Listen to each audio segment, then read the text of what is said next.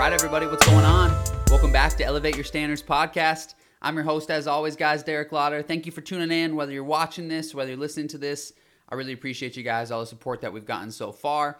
I know this is a tough end of the year right now, but just continue to keep working on yourself, keep putting yourself first, and putting your goals at the front of your mind. And I guarantee if you guys just continue to attack the process, something we try to talk about on this podcast a lot, but attack the process. Just don't focus so much on the results that are coming and just worry about doing what you need to do every day.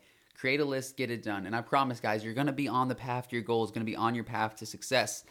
I'm feeling really motivated today to get this out to you guys because I really want to talk about the the topic of this episode, okay? The topic of this episode is something that I think really stops most people in their tracks. We're going to talk about dealing with rejection, how you can not only just deal with rejection and make it okay, but how you can literally take rejection and use it as a positive fuel, not just for motivation, but there's also a lot of positives and learning experiences you can get from every rejection you take. Anytime somebody says no, there's usually a chance they could have said yes. So if you're able to look at yourself in the mirror, look at your pitch in the mirror, look at your company, look at your business, look at your job, and ask yourself, why did they say no? What could I get them to yes? How can I get them to a yes? Continue to use that analytical mindset at all times. You can turn rejection into the most positive tool that you've ever even seen or ever worked with in business. Because imagine if everybody said yes, or if 90% of people said yes, then the 10% of people who said no, you really wouldn't even have to work to get that sale because you could deal with the 90% of people who said yes.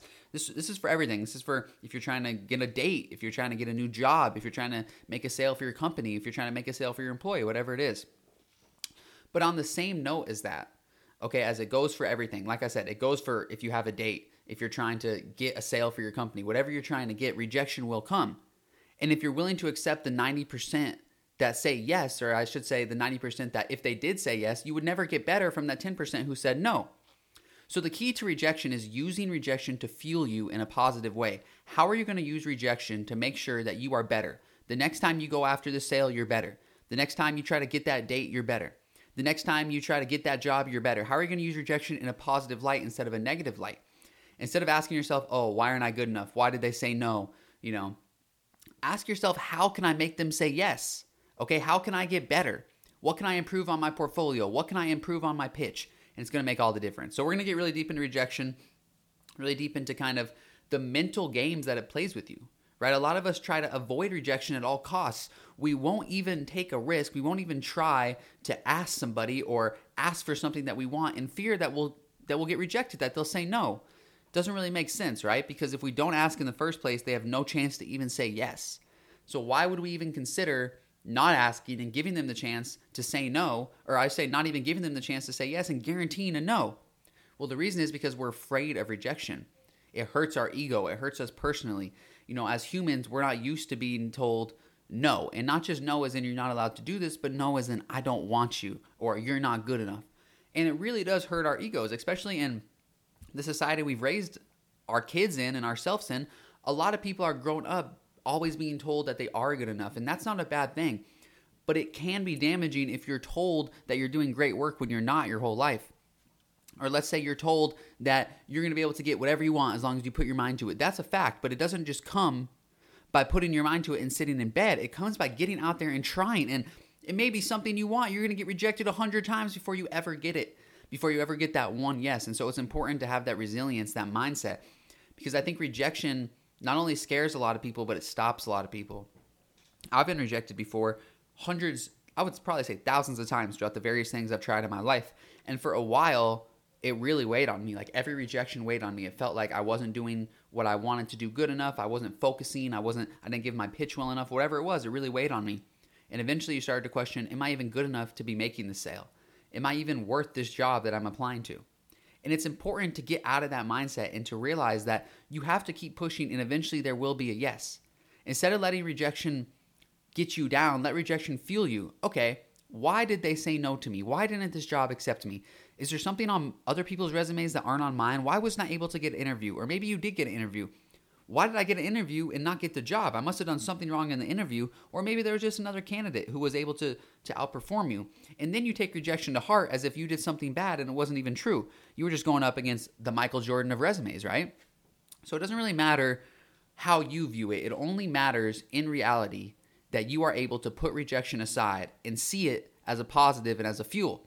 when I say it doesn't matter how you view it, I mean that it's okay to be sad a little bit about rejection. But when I say again, it doesn't matter how you view it, if you view rejection as something that's going to stop you and not let you do anything else for your career, it's not going to you're not going to try to make that sale again. You're not going to apply for another job. That's your choice. It doesn't matter if you view it like that or not. That's not reality. Reality is probably you were rejected for a plethora of reasons, and maybe a little bit has to do with your pitch, your resume, like I said. Maybe a little bit has to do with other candidates or other offers they had. But instead of getting down on yourself, instead of getting sad, get motivated, get ready to go make another sale because rejection is going to happen no matter what. And let me ask you this would life be any fun if everybody just said yes? Okay, think about if from the day that you were born, everyone you ever asked on a date said yes, or every job you ever applied to said yes. Eventually, life's gonna get kind of boring, right? You know exactly whatever you ask for, whatever you try to get, you're gonna get right away with no resistance. That's not really any fulfillment, you know? I like the quote that says, Life is not measured by how far you go, but on which path you travel.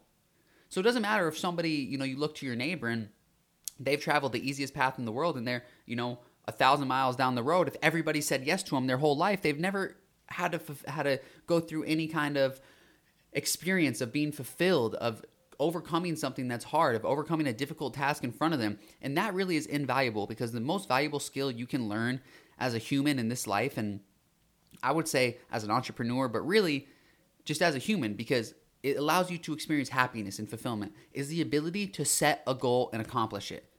I'm talking about set a specific goal and accomplish to it. If you listen to athletes, athletes always have very specific goals, right? If you're talking about basketball, maybe they want to shoot a certain field goal percentage for this year. I want to shoot 44% for this year on 28 points per game. Maybe it's baseball. I want to hit this batting average. Why do we as people have such vague goals? Like, I want to increase my income. Okay, increase your income to what? I want to get a job. Okay, what specific job doing what? Start to set your goals so specifically that it's painfully obvious whether you hit them or not. And the reason that we like to set vague goals is because usually we don't hit those goals. And if they're vague, we have room to kind of be like, "Oh, well, yeah, I increased my income by $20 this month when your real goal was 2000, right? But if you didn't write that out, you're not holding yourself accountable to it. So again, life wouldn't be fun if everyone just said yes and all your goals were hit right away. It's learning that skill, learning the ability to set a goal and accomplish it. It's that constant infinite staircase that we've talked about of always trying to take the next step and not settling for what you have. Because in reality, when someone's rejecting you, they're telling you no, and you're trying to get more. I'm trying to get more, and they're telling you no, you can't have it. You have to settle for what you have. Well, don't settle.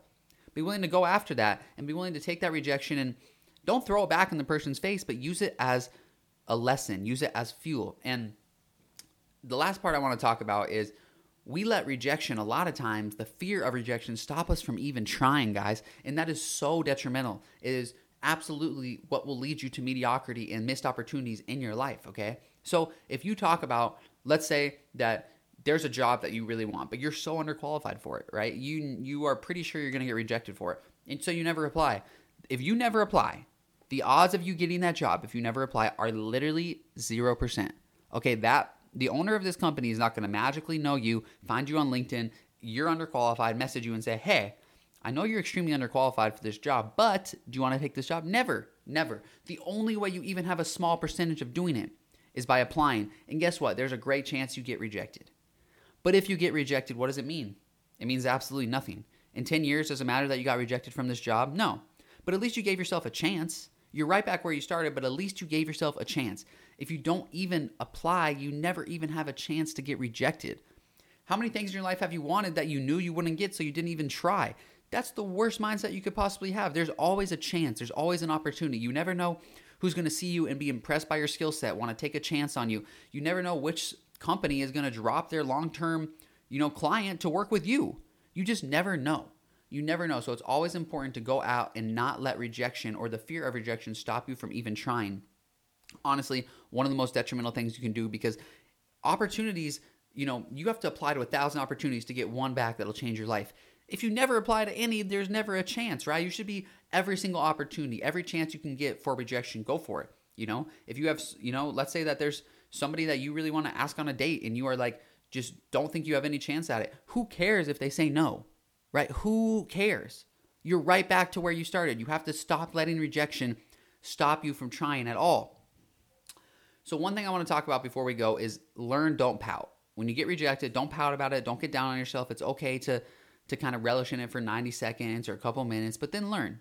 Learn from your mistakes. What can I do better? What did I not do that great this time that I can absolutely do better next time? And on top of that, guys, I just want to say I can't stress this enough, but rejection doesn't matter, right? I've been rejected so many times. Don't let rejection view it as a negative. View it as a positive that you're trying, that you're on the right step, because eventually somebody will say yes. Somebody will accept you, not reject you, and you will get your foot in the door. And from there, everything will just fall into place, I promise. So thank you guys for tuning in. I really appreciate it. Elevate your standards as always, guys. This podcast coming out Monday, Wednesdays, and Fridays now, three times a week. We're posting all the videos on YouTube, also our clips on TikTok and clips on Instagram.